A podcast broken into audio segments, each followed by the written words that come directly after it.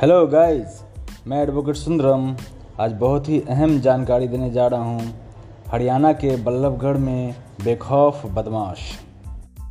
हरियाणा के बल्लभगढ़ में दो बदमाशों ने शरेआम एक लड़की को गोली मारकर हत्या कर दी। जब वो लड़की परीक्षा भवन से परीक्षा देकर बाहर निकली तो उसी समय दो बदमाश उसे अपहरण करने की नीयत से गाड़ी में बैठाने लगे। जब वो लड़की गाड़ी में नहीं बैठी तो उसमें से एक बदमाश ने उसे गोली मार दी, जिससे कि लड़की को अस्पताल ले जाते समय रास्ते में ही मौत हो गई। एनसीडब्ल्यू ने मामले का संज्ञान लिया है।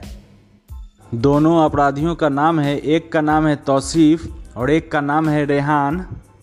पुलिस ने तौसीफ को तो गिरफ़्तार कर लिया, पर रेहान की खोज में पुलिस अभी तक लगी हुई है।